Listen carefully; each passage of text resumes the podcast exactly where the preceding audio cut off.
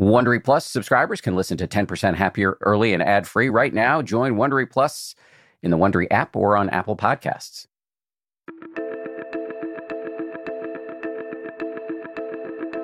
This is the 10% Happier podcast. I'm Dan Harris.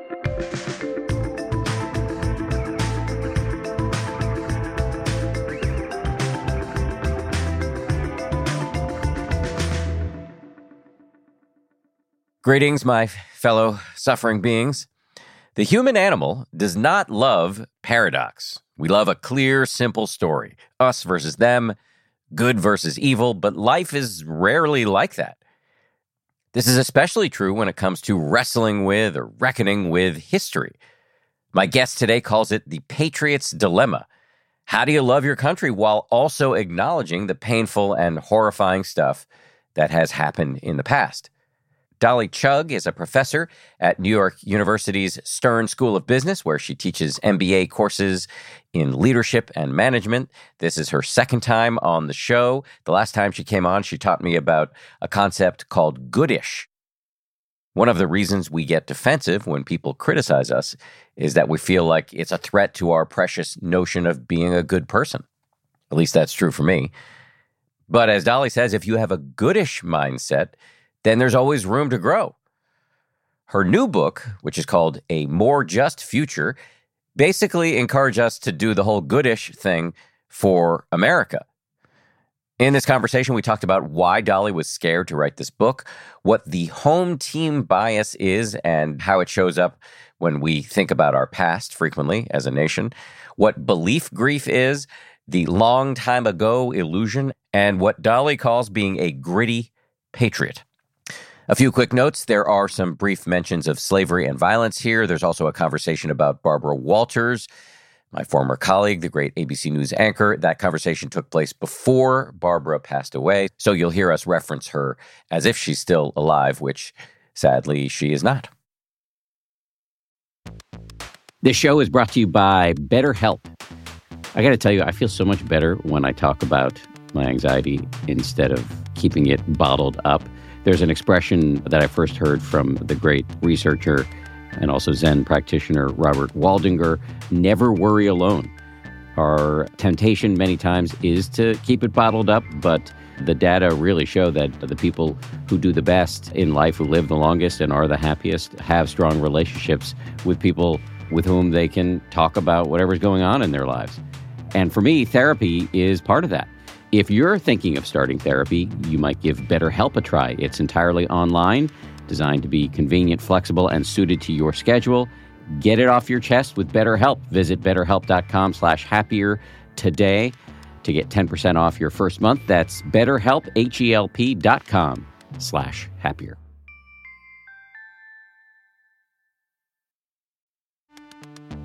You can count on T Mobile to help keep you connected after investing billions to light up their network from big cities to small towns. T Mobile is America's largest 5G network. Plus, when you switch to T Mobile, families and small businesses can save up to 20% versus Verizon and AT&T. Visit your neighborhood store or tmobile.com to switch. Plan savings with T-Mobile Third line free on essentials via monthly bill credits versus comparable available plans. Plan features may vary. Credits stop if you cancel or change plans.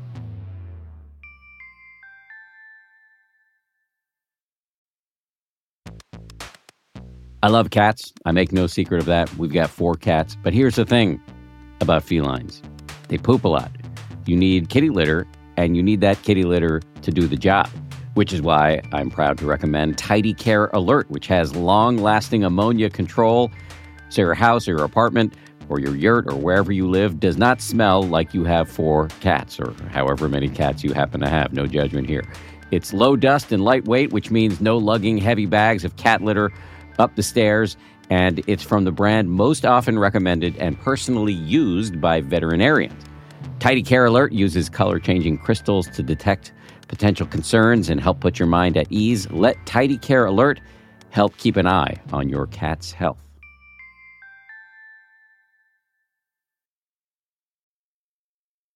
Dolly Chugh, welcome back to the show.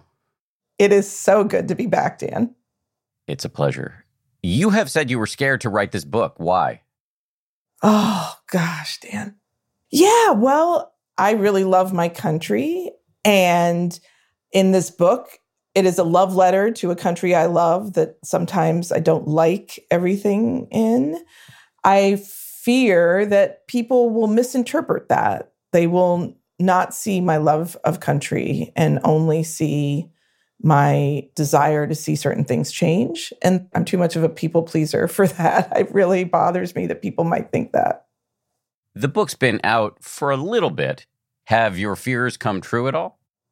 Not yet, not at all. In fact, quite the opposite. I had certainly hoped and intended this book would find people grappling with similar kind of desires as me.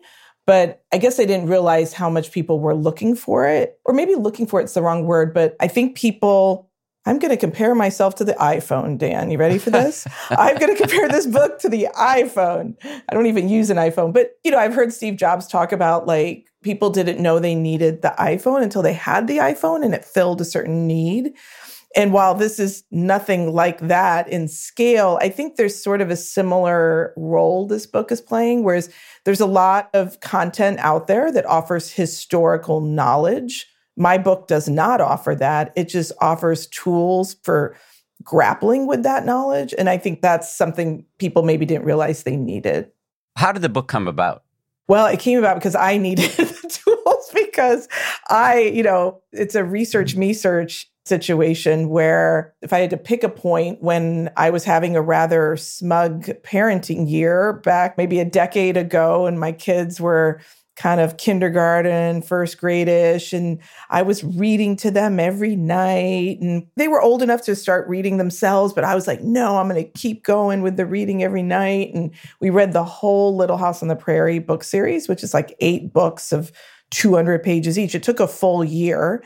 And they were so into these books. Like, I think they literally thought Laura Ingalls Wilder, who wrote the books about her own family in the 1800s, was like their sister. She would show up in their like drawings, like, draw your family, and Laura would be in there. And my husband and I even decided we would go to South Dakota and Minnesota and spend a whole week over the summer driving the kids around showing them the historical sites. And we were so smug. We were like, this is educational, this is budget friendly, this is patriotic. And I do remember literally standing on a prairie with my kids in prairie dresses, which they wore all week because cuteness. And I remember standing there and having this thought of, wait a minute whose land was this before the 1800s when the Ingalls family built their little house? And I immediately shut down that line of thought. I was like, I don't know how to think about that. I don't know how to think about the year I've spent feeding my kids a narrative that didn't include that part of the history. So I just shut it down and I didn't talk about it with my kids. And in the decades since then, I've wondered why I didn't and why I didn't think about it myself, why I didn't talk about it with my kids. And then one thing after another has come up that sort of evoked similar emotions and responses from me. Juneteenth, Tulsa Massacre. There was a common theme of me not knowing something or thinking I know, knew it, and then not knowing how to kind of unlearn what I thought I knew. So in the book, you've come up with seven strategies. And I thought maybe we should have a romp through all seven. You ready for that? Let's romp. okay. The first is see the problem, which will be familiar to anybody who's gone to AA or looked at meditation. Yeah, absolutely. And Dan, when I was thinking about this interview today, I was also like kind of just reviewing the chapters. And mind you, I spent a few years immersed in this topic writing the book it suddenly jumped out at me for the first time, like how meditation principles seem to be woven through, especially the first three chapters, beginning with seeing the problem. And I think particularly it's seeing the problem without judging it, just seeing it for what it is. And the problem that I'm describing is what I call the patriot's dilemma this idea that in some ways, the more deeply we love our country, the more intensely we love our country, the harder it is to sort of work towards and understand and acknowledge and notice what would make our country stronger going forward. And so that Patriots dilemma is something that I'm thinking a lot about. And the sort of kicker on it is nostalgia is such a great drug. And we see it in the music and the fashion and the travel sites. Like nostalgia is a billion dollar industry because we really are drawn to it. And sometimes seeing the problem kind of puts us at odds with some of the nostalgic narratives we love so much. If nostalgia is a kind of bias, there's another bias, which is home team bias. Yeah. And, you know, there's lots of research by psychologists. I'm a psychologist, to be clear, not a historian. I am not the one you should come to for any sort of expertise in that domain. But what I can share is things like the home team bias. This was a study where there was a very intense football game with lots of claims of bad sportsmanship and foul play by both sides. And the psychologists afterwards got fans from both sides and they showed them video of the game. And they're like here's the video. Tell us based on what you see what happened. And people were very adamant that it was their team that was wronged. And so this home team bias literally affects what we see. We can see the same thing but interpret it differently and it's sort of harmless in a football game it kind of escalates though when we think about our emotional relationship with our country's past because our own perspective and our own family, our own community, our own racial identity, that perspective is going to affect how we understand what's come before us. Where did you net out at the end of the day about how we can see the problem? Again, step number one in seven steps, given the biases that do exist quite naturally. Yeah, absolutely. I mean, where I net out is sort of with this idea that we want to be a little bit in our mindset like historiographers. Historiographers are historians who study how we study history. And what historiographers do is they take stock of whose perspective is this coming from or what might be left out of this story. And sometimes it's staring us right in the face. is like, you know, I've celebrated July 4th my whole life, red, white, and blue, and all the joys of that day and what it honors in our country. And I literally, until a few years ago, it didn't dawn on me that July 4th, 1776 was not a day when everybody became free.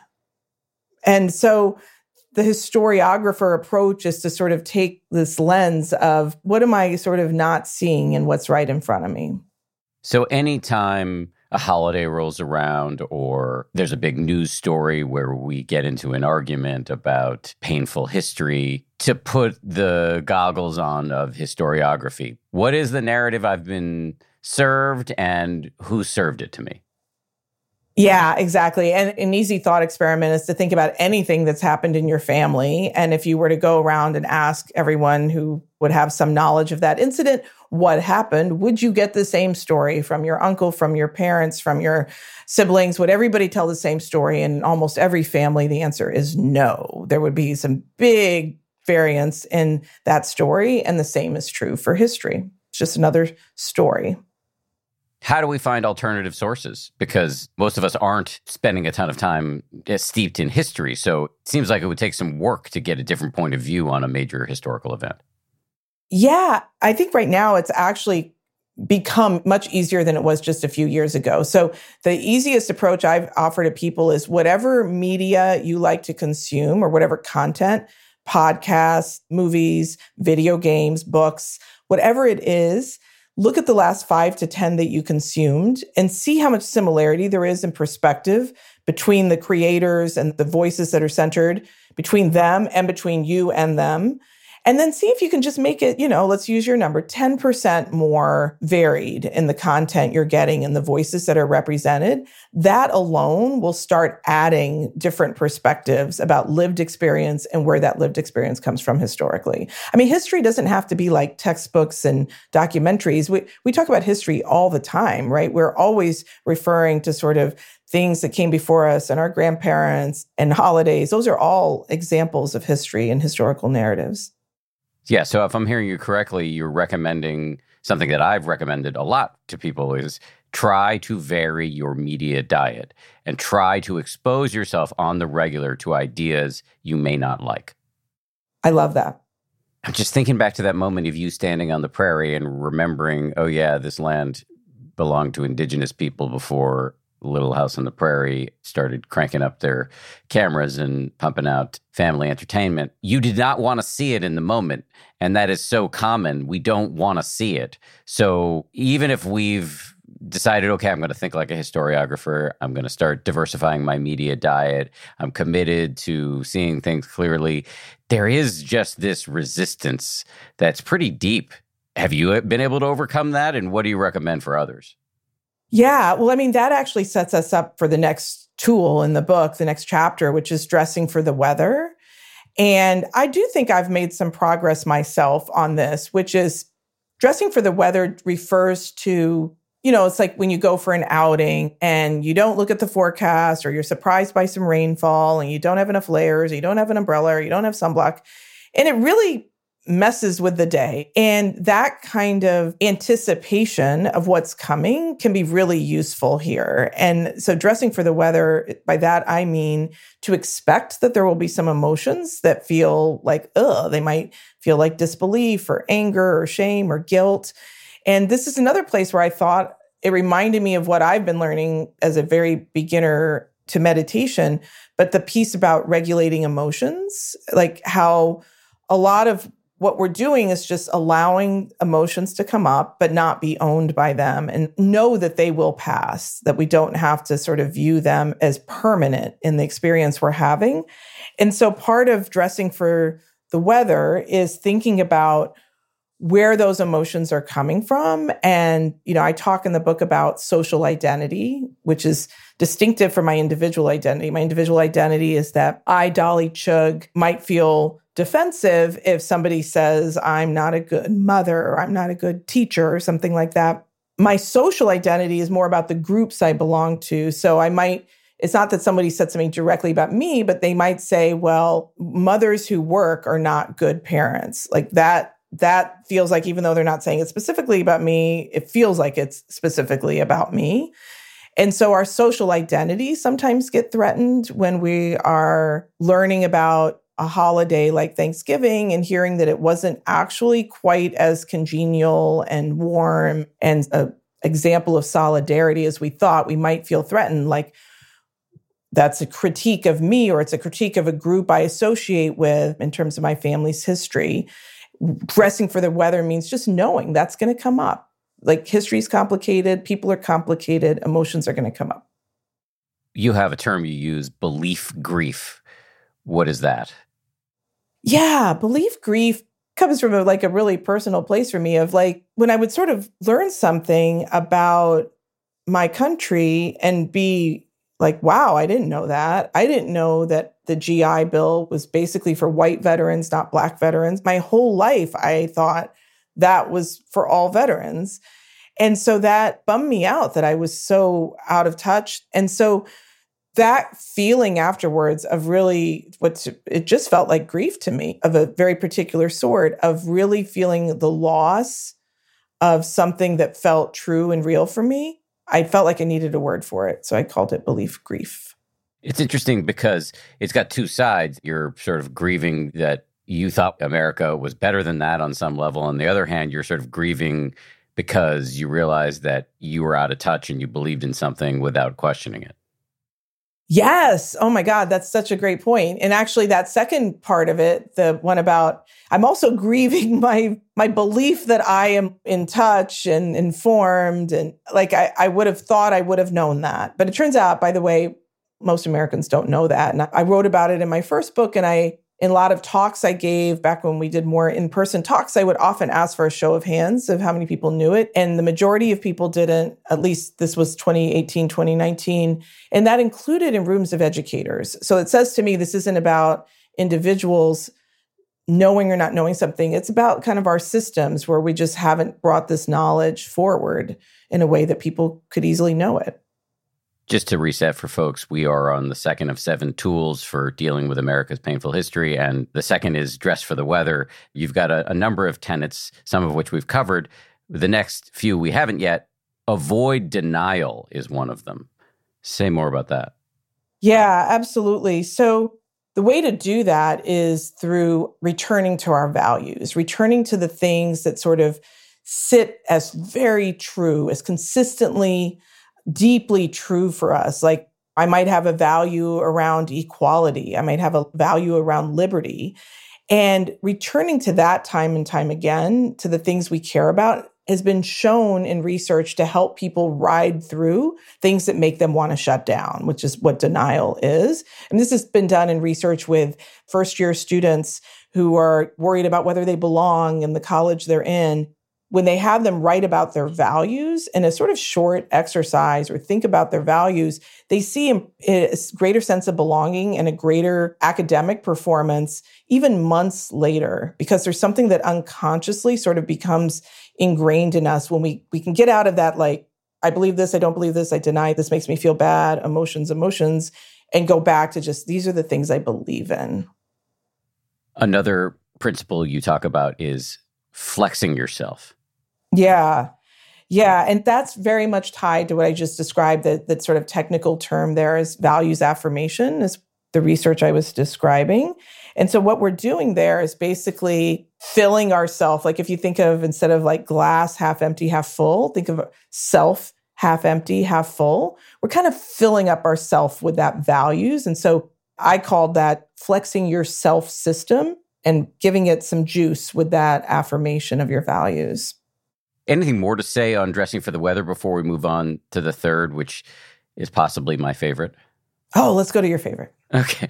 Well, you talk about embracing paradox, and I think this is just one of the muscles that in our culture right now has atrophied, which is we're in an either or moment. We're on one side of the tribal divide or the other and just firing shots at each other across that divide instead of understanding that it is undeniable that two things can be true at the same time. yes, exactly. That paradox is real, that people are complicated, the world is complicated, that it's actually rarely true that things are simple and clear cut. Um, so, in this chapter, I talk about embracing paradox, and I rely heavily on research that's really helped me from Wendy Smith and Marianne Lewis and others where they've shown that, first of all, our brains do like consistency and coherence, which is the opposite of paradox. Our brains sort of want the puzzle piece to fit just right and to straighten the crooked picture on the wall. That's a natural reflex. At the same time, our brains are robust enough that we can tell our brains sometimes two conflicting statements can both be true. So, for example, our forefathers did extraordinary things, like eh, defeated extraordinary odds in building this country, had an extraordinary vision, wrote extraordinary documents. Undeniably true. And many of those forefathers enslaved other humans while they were doing it. They tortured those humans if they tried to escape, if they tried to protect their families. And they did all this at the same time that they were writing about liberty, justice, and equality.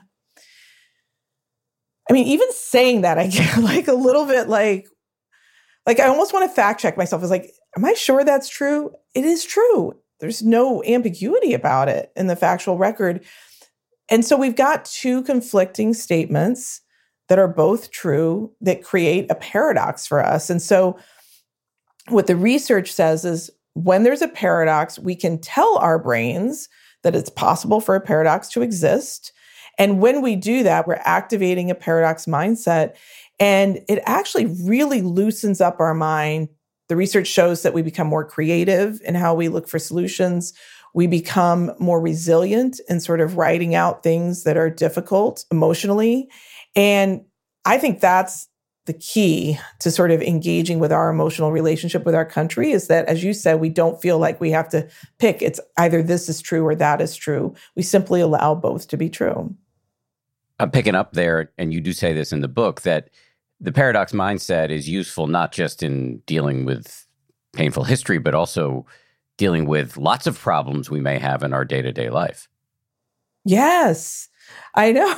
I mean, as a parent, I feel like it's a very daily thing that my children can be so loving and they can be such pains, and both can be true. I can feel like I'm killing it as a parent and feel completely inadequate on a daily basis. Like there's so many paradoxes that I feel like just swim through our lives.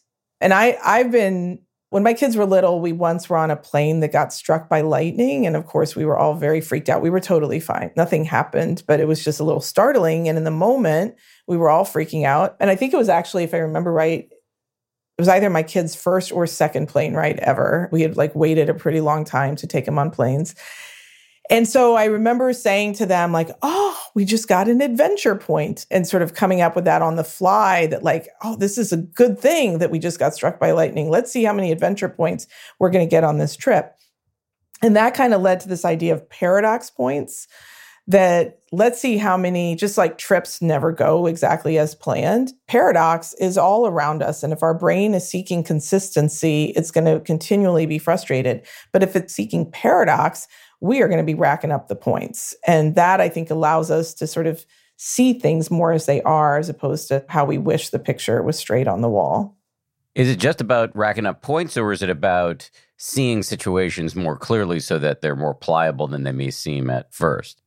Yeah, well, you're talking to the one who is motivated to meditate by her meditation streak. so so racking up the points helps me see the things, but there are probably more evolved listeners who don't need that. Can you say more though about how, okay, if I'm dealing with a difficult colleague or a difficult child, how the paradox mindset can help me there and like what wiser steps it might lead me to? Sure. Yeah, let's play that out. So let's say I have a difficult colleague and this is somebody who, you know, my I come home and I say, my God, they're such a jerk. They're so unresponsive. They don't respect me, like all the things. And that that's the story I'm telling myself. But what if it's also true that that person has done a lot to build my organization or support the team or invested a lot of themselves in the work? both of those things can simultaneously be true. There could be friction in my relationship with them, and they could be deeply invested in something I'm deeply invested in. If I allow both of those things to be true, rather than viewing this as an interpersonal problem or someone I need to sort of distance myself from, maybe I can see something we share in common about our commitment to this work or our commitment to this team. And I'll see a different way to engage with them as opposed to like you know, if I see them coming down the hall, I'm going to kind of duck into the conference room. Yes. I think that's very useful in terms of interacting with a difficult colleague. It can be very useful even in my own head as I'm thinking about was I in the right or the wrong in that situation. And it's often just not that binary. And that just makes for balmier weather internally and better behavior externally, I find, when I can remember to do it. I know when we can remember to do it. That's the thing. Well, that's why it's fun to get points because our lizard brains will keep looking for them. Coming up, Dolly Chugh on connecting the historical dots, the long time ago illusion, and all the ways in which the past is still with us. That's after this.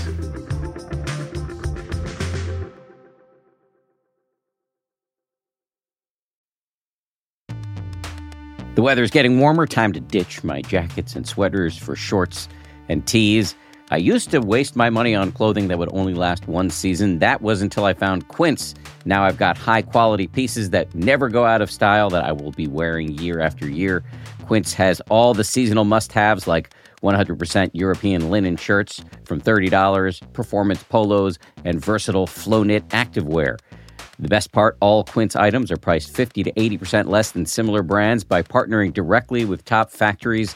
Quince cuts out the cost of the middleman and passes the savings on to us. And Quince only works with factories that use safe, ethical, and responsible manufacturing practices, along with premium fabrics and finishes. I just made a big order at quince.com. I got two pairs of sweatpants that I've just had for like a week and I already love them. I'm wearing them all the time. Sweatpants are a huge deal to me uh, because I work from home and I want to look reasonably good, you know, in front of my wife and stuff, but uh, I want to be comfortable. And uh, the Quince sweatpants uh, do the trick.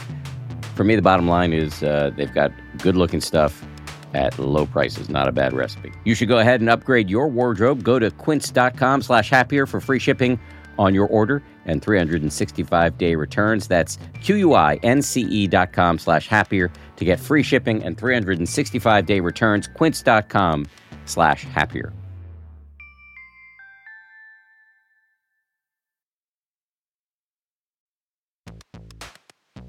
We're driven by the search for better. But when it comes to hiring, the best way to search for a candidate isn't to search at all. Don't search, match with Indeed. If you need to hire, you need Indeed. Indeed is your matching and hiring platform with over 350 million global monthly visitors, according to Indeed data, and a matching engine that helps you find quality candidates fast. Ditch the busy work. Use Indeed for scheduling, screening, and messaging so you can connect with candidates faster. And listeners of this show will get a $75 sponsored job credit to get your jobs more visibility at Indeed.com slash happier. Just go to Indeed.com slash happier right now and support our show by saying you heard about Indeed on this podcast. Indeed.com slash happier. Terms and conditions apply. Need to hire? You need Indeed.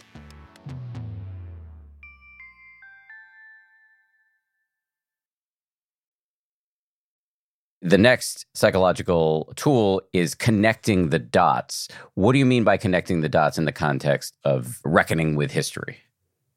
Yeah. So, this is the idea that things in the past seem like they were a long time ago. And so, a lot of times, and I, I know I feel this reaction sometimes of like, why do I even like why does it matter? You know why are they talking about redlining or why are they talking like that okay that happened but what does it have to do with today? There's enough to deal with today. Why do we need to like unpack all this stuff from the past? It's such a long time ago. But as i was writing this book one of the things that became more and more apparent to me is that is a bit of an illusion that things are a long time ago that our brains play a trick on us. There's what a psychologist eugene caruso and others refer to as wrinkles in time an asymmetry in how we view things that have already happened in the past versus things that could happen in the future.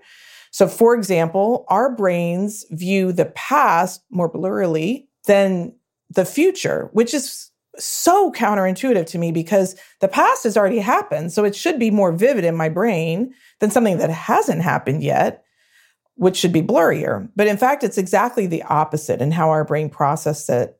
So th- there's something about our brain when things have already happened that it kind of just wants to like put it to rest.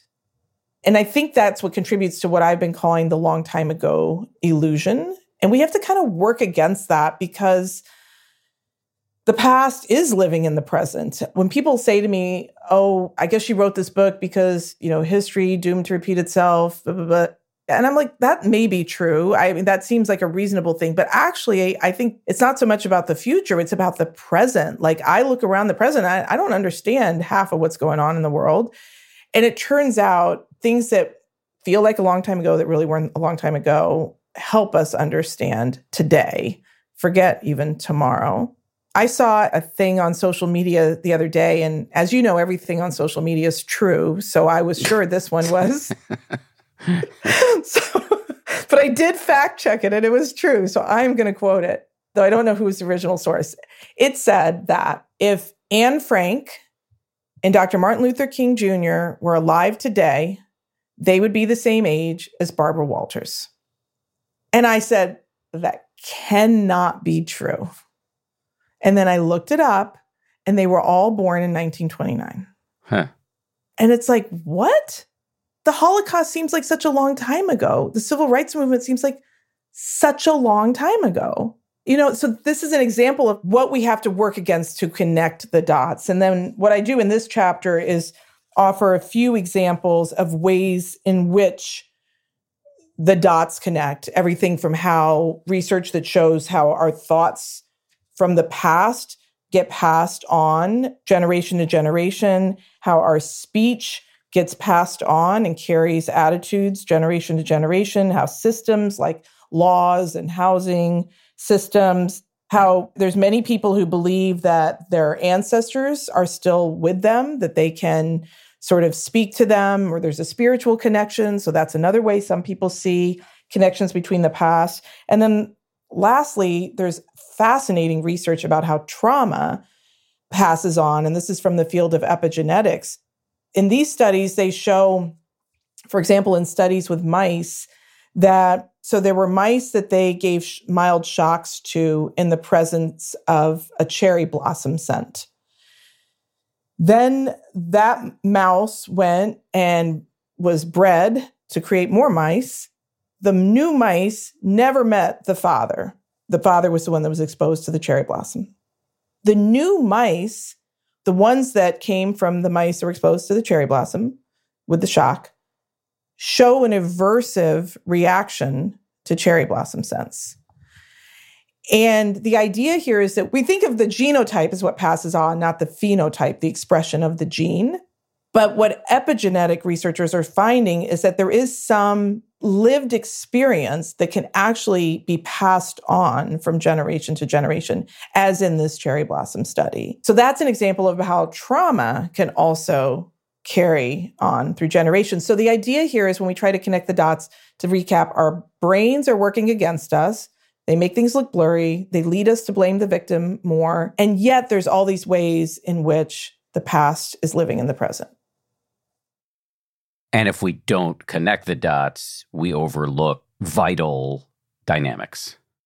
Yeah, and actually we we don't just overlook it. I mean, this is where when people say, "Well, it's hard or it's boring or I don't really want to do it." what I'm realizing as somebody who's pretty recently thinking in this way in the last few years is it's actually liberating and exhilarating and clarifying. Like the world just makes more sense. Like conflicts that appear silly appear a little less silly like there's some root or cause to it. Just the sort of patterns we see in society all the disparities on like racial disparities on every meaningful outcome there is in the united states there is a racial disparity.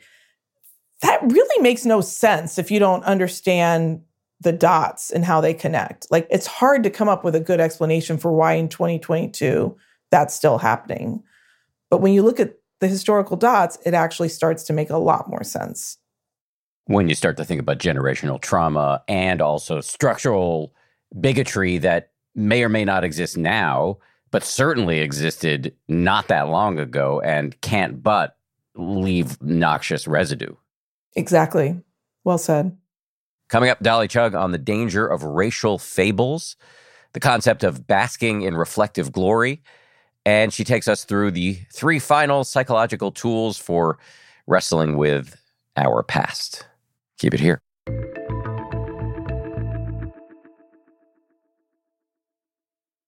It's harder to focus than ever these days. Thankfully, C4 has reinvented the energy drink game with C4 Smart Energy, the only energy drink clinically proven to provide enhanced mental focus, containing 200 milligram of natural caffeine a blend of vitamins, and zero sugar. It was formulated to support your well being and help you feel your best, all while enhancing mental focus. From your brain to your body, C4 Smart Energy does it all and tastes amazing. Look for Smart Energy in the beverage aisle at your local Kroger, Albertsons, and Safeway grocery stores. C4 Smart Energy. Stay focused. Angie's list is now Angie, and we've heard a lot of theories about why. I thought it was an eco move. Fewer words, less paper. No, it was so you could say it faster. No, it's to be more iconic. Must be a tech thing. But those aren't quite right. It's because now you can compare upfront prices, book a service instantly, and even get your project handled from start to finish. Sounds easy. It is, and it makes us so much more than just a list. Get started at Angie.com. That's A N G I, or download the app today. All right. So, number five on your list of seven psychological tools is to reject racial fables. What does that mean? Yeah. So, okay. So maybe I'll tell a racial fable and that'll illustrate what one is. So, I want to tell the story of Louise McCauley. She was 42 year old African American activist being an activist wasn't her day job. She had to work in a day job, but she spent her evenings and her weekends volunteering with the NAACP. This is in the 1950s. She'd been doing this her entire adult life. And it came from even when she was a kid. Her family worried about her lack of deference to the norms of society, where, for example, on a sidewalk, a black person had to move off the sidewalk if a white person was coming the other way, and she wouldn't do that. In fact, they worried so much that she would get hurt that they moved to a different home where she could walk to school in a way that they felt was safer for her, given her rebellious streak. She made many attempts to be registered to vote at a time when there were very onerous tests that were required to register to vote. And only 3% of Black people in the South were eligible to vote because of these tests. And she kept going back and back and back until she finally got registered. So the point being, she was an activist, she was rebellious. And so it's probably not a huge surprise that one day she was seated in a seat in a public place that was expected to be given up if a white person wanted her seat, and she wouldn't get up. And so the person in charge said, You have to get up. She said, Not getting up. They called the police. The police came. They said, Got to get up. She said, I'm not getting up. And she added, Why do you always push us around? And one thing led to another. She was arrested. Dr. Martin Luther King got wind of this, came to town. And from this moment, on a bus where Rosa Louise McCauley Parks would not get up, the Montgomery bus boycott was born. And of course, Rosa Parks is a name that we all know, a story we think we all know. But the facts that I just shared about her life that are very well documented are not the story we usually hear what we usually hear is a racial fable in which an elderly woman, she was 42, was tired. She is said on the record she was not particularly tired that day. She was, as she said, just tired of giving in.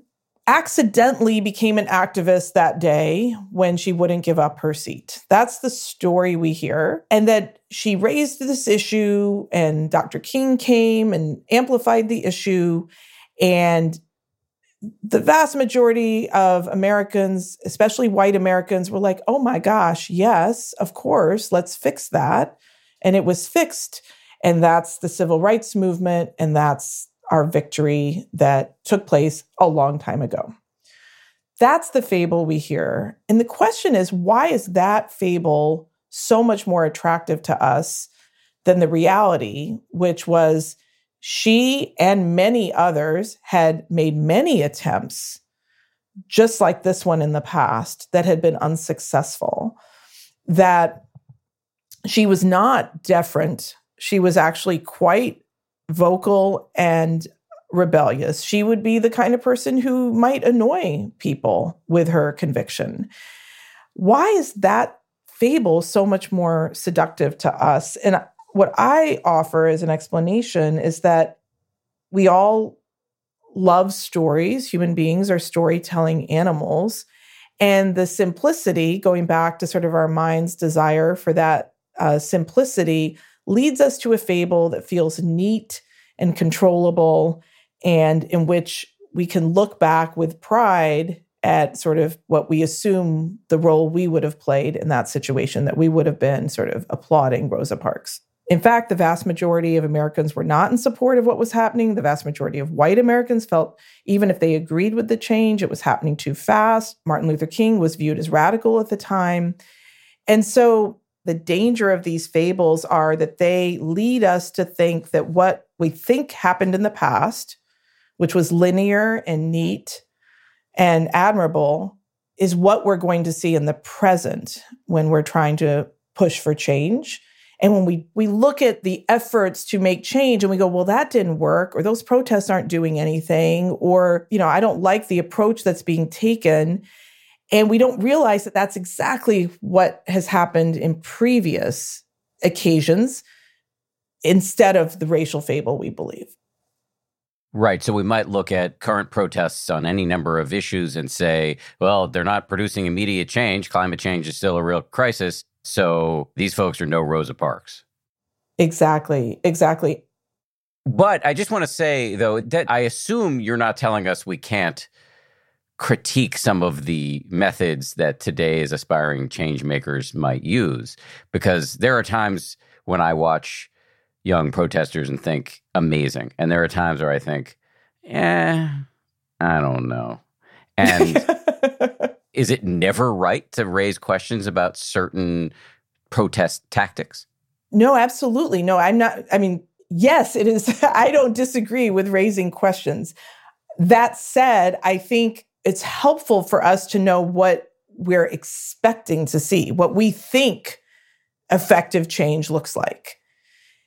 And if we think effective change looks like the Rosa Parks story, then I think our critiques are just going to be not useful right, critiques. Right. This fable is clouding our judgment of what's happening right now. It, and all of the foregoing reminds me of something you said at the beginning of this discussion, which is about the sort of the danger of nostalgia's seduction. And re- just remind me of our capacity to sugarcoat the past, whether we lived it or not.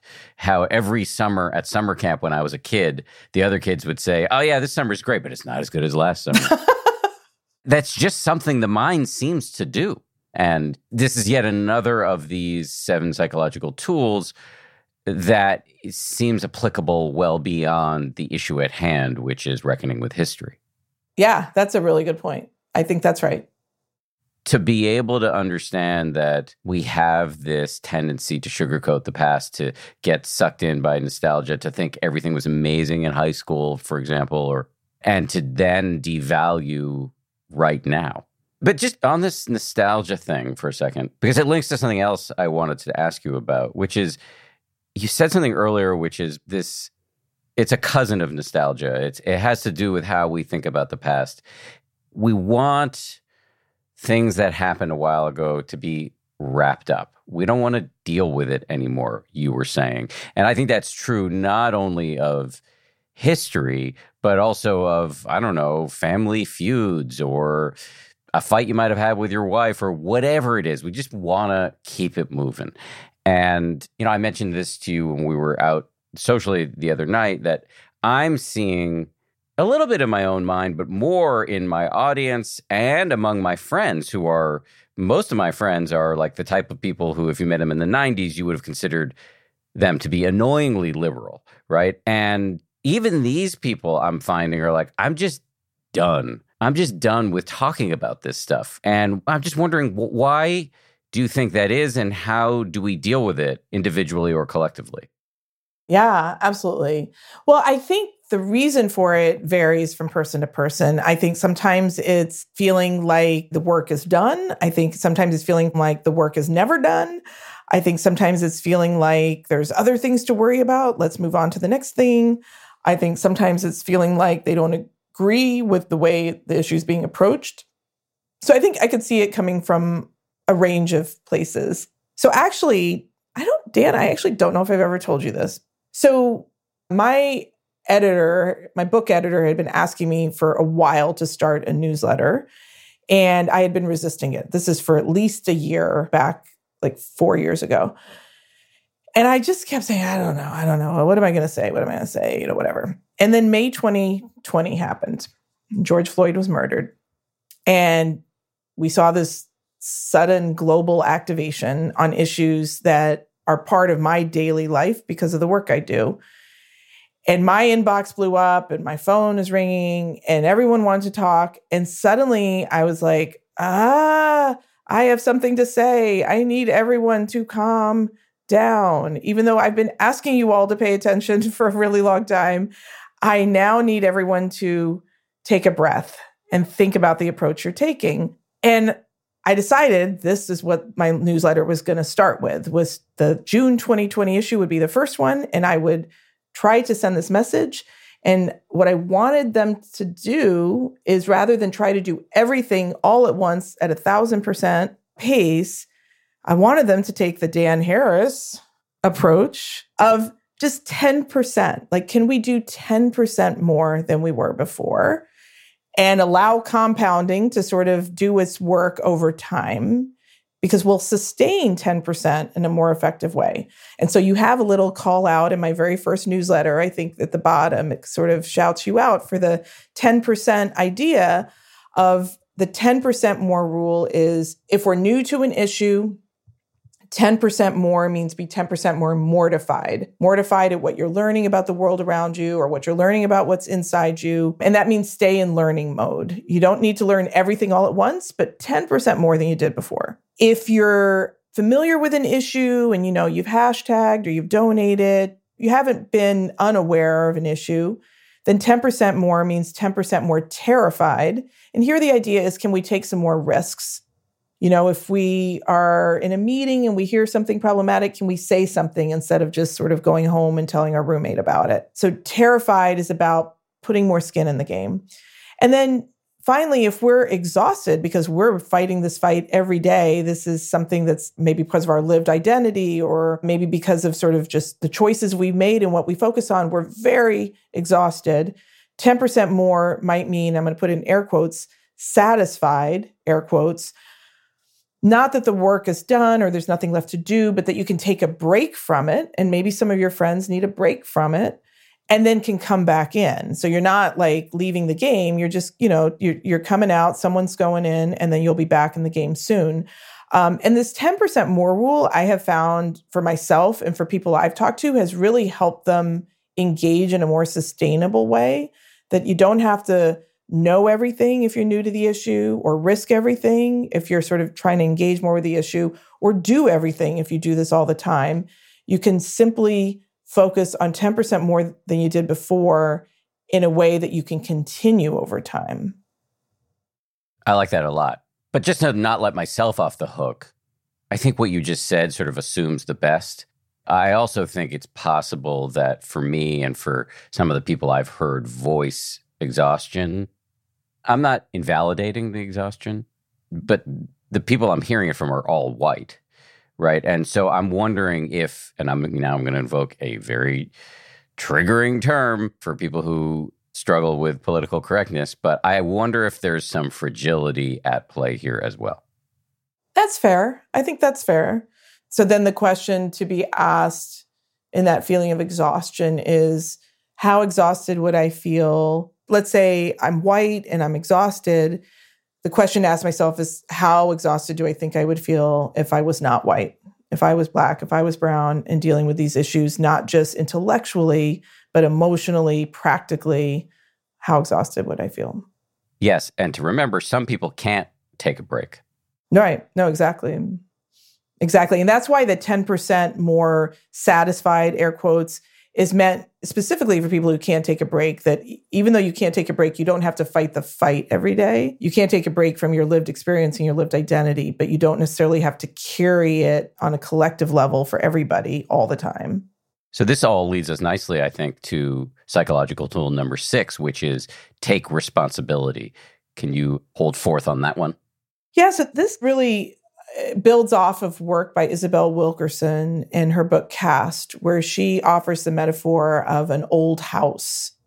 You know, when we move into a house, and if we own that house, we accept that there's going to be stuff that's going to happen. There's going to be some unexpected leak in the basement, and we are going to be the ones that are going to have to deal with the leak in the basement, not because we caused the leak in the basement, but because we now own the house and we benefit from the great sun it gets in the morning in the kitchen and we benefit from the lovely neighbors. So we also have to own the things we don't like, like the leak in the basement. And this metaphor of the old house, I think, captures sort of the mindset of taking responsibility. A lot of us wonder, well, like, there's enough happening right now to deal with why do I have to be responsible for things that happened 10 years ago, 50 years ago, 100 years ago, 500 years ago? Why is it my responsibility to even know about it, let alone do anything about it? It's not my fault. It's not my responsibility.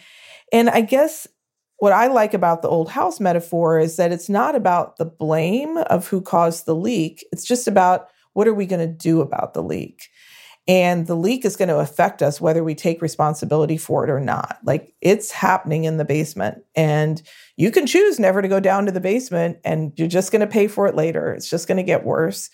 And so I think taking responsibility is about can we think about our country in a collective, this country that so many of us love, think about it in a collective way that some of the difficult, complicated, like brutal parts of our history that are living in our present, that's the basement. And we got to go in the basement. I've heard it argued before by some on the right. I do, by the way, spend quite a bit of time listening to folks across the ideological spectrum. This one area where I'm not a complete hypocrite. and I've heard folks on the right make the case, hey, yeah, look, neither me nor my relatives had anything to do with slavery. But that seems to overlook the fact that you are living in a society where people who look like you benefit from the system that was set up and built on the backs of people who don't look like you. And that strikes me as it's not just enough to say, yeah, well, there's a leak, we should fix it. I think you have to go a little a step further to say, yeah, well, even if it's not your fault per se, you are benefiting from the inequities and iniquities perpetuated centuries ago or even just decades ago. I think that's right. And there's also like, if it wasn't you or your family that engaged in the institution of slavery, was it you and your family that was on the Mayflower? Was it you and your family that was one of our forefathers? But we take a lot of pride in those things. Like we're willing to accept the pride part. And it seems to me like if we're willing to accept that, if we're willing to do what psychologist Robert Cialdini calls basking in reflected glory, you know, when our favorite team wins and we feel good. We actually feel like we did something. We feel a sense of pride afterwards. There's an element of that in how we feel about the good things our country has done. And so, if we're going to celebrate what happened 200 years ago, even though no one in our family was involved, it seems to me reasonable, even though it's not psychologically a sort of natural thing to do, it does seem like an, a reasonable thing to accept that we would be willing to consider the bad things as well. Final tool is building grit. Yeah. Okay. So, building grit is about what we do in so many parts of our lives. In so many parts of our lives, we show what Angela Duckworth, psychologist, describes as passion and perseverance in pursuit of a meaningful long term goal. That's what she calls grit in her best selling book, in her research, in her TED talk. And grit is something that makes us better at our jobs, you know, this year than we were last year. Maybe it makes us better parents, better partners because we're willing to keep working at something. We're willing to, you know, keep going when things get hard. It's something that matters to us that we view as worth the passion and perseverance. The idea of grit is something we apply to so many other parts of our lives, but rarely to our relationship with our country. And this occurred to me when I was interviewing George Takei, who many know from the original cast of Star Trek, who has remained remarkably relevant as a celebrity for the past 50 years, including now in his work as an activist trying to make people aware of what his family and 120,000 other Japanese Americans experienced in World War II when due to an executive order by President Roosevelt, they were taken from their homes, forced to go to what were called internment camps that were basically incarceration. They were communities with barbed wire that they weren't allowed to leave, soldiers with guns stopping them from leaving. And he, as a young boy around the age of four, and his family, as well as 120,000 other Japanese Americans, had not been accused of any crime.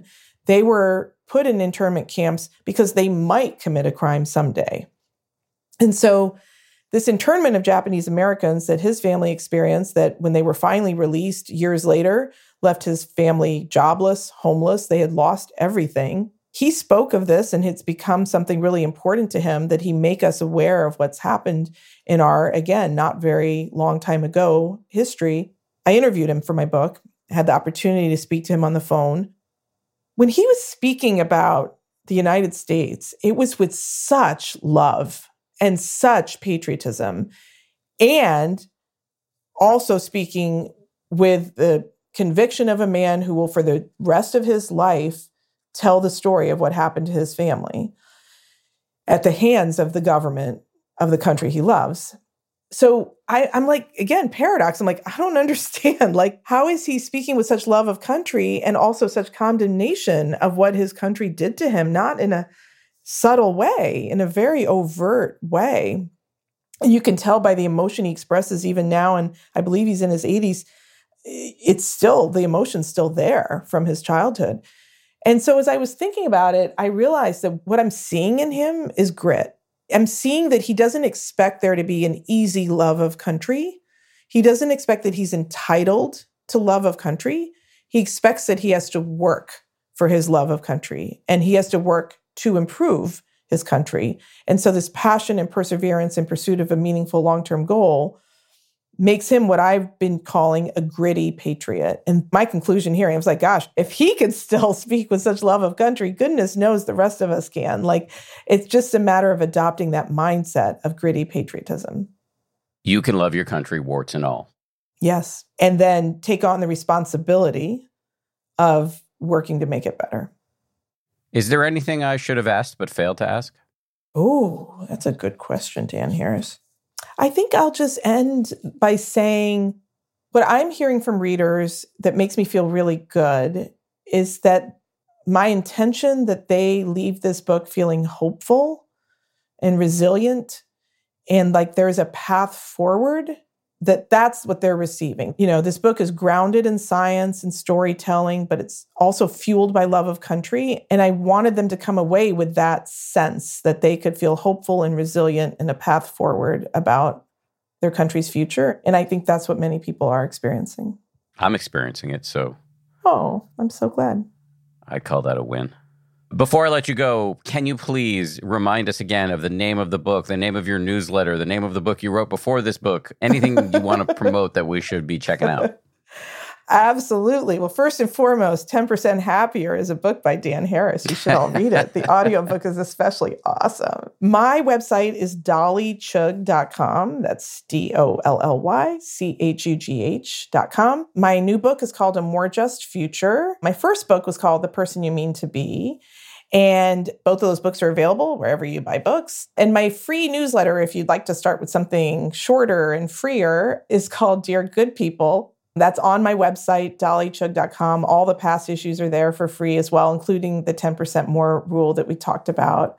Uh, from June 2020. Um, and that's a more of kind of a zeitgeisty, it's fun, but with a, you know, I sort of start fun, but usually end up landing on a actionable tip about how to be more inclusive. And it's just once a month in your inbox. Dolly, thank you so much for doing this. I'm thrilled to be here. Thank you, Dan, for all you do. Thanks again to Dolly Chugh. Thanks to you for listening. If you have time to go into your podcast player and give us a rating and or a review, that would be really helpful. Only takes a second. 10% Happier is produced by Gabrielle Zuckerman, DJ Cashmere, Justine Davey, Lauren Smith, and Tara Anderson. Our supervising producer is Marissa Schneiderman, and Kimmy Regler is our managing producer. Scoring and mixing by Peter Bonaventure of Ultraviolet Audio, and Nick Thorburn of the band Islands wrote our theme. We'll see you all on Friday for a bonus.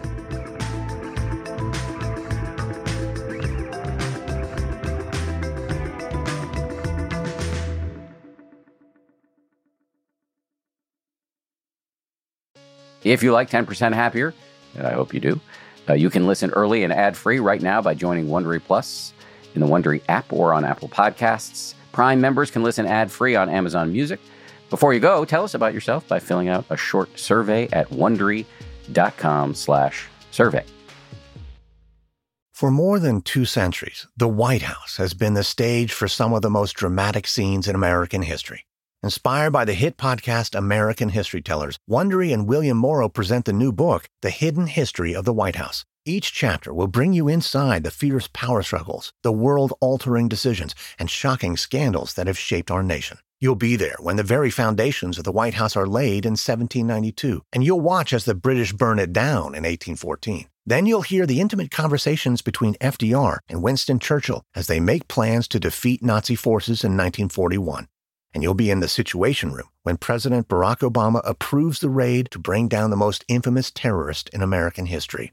Pre order The Hidden History of the White House now in hardcover or digital editions wherever you get your books. Once upon a beat. Remember those stories and fables that would capture your imagination and you couldn't wait to see how they would unfold? And now, when you read them as an adult, you think some of these old tales could use a fresh spin.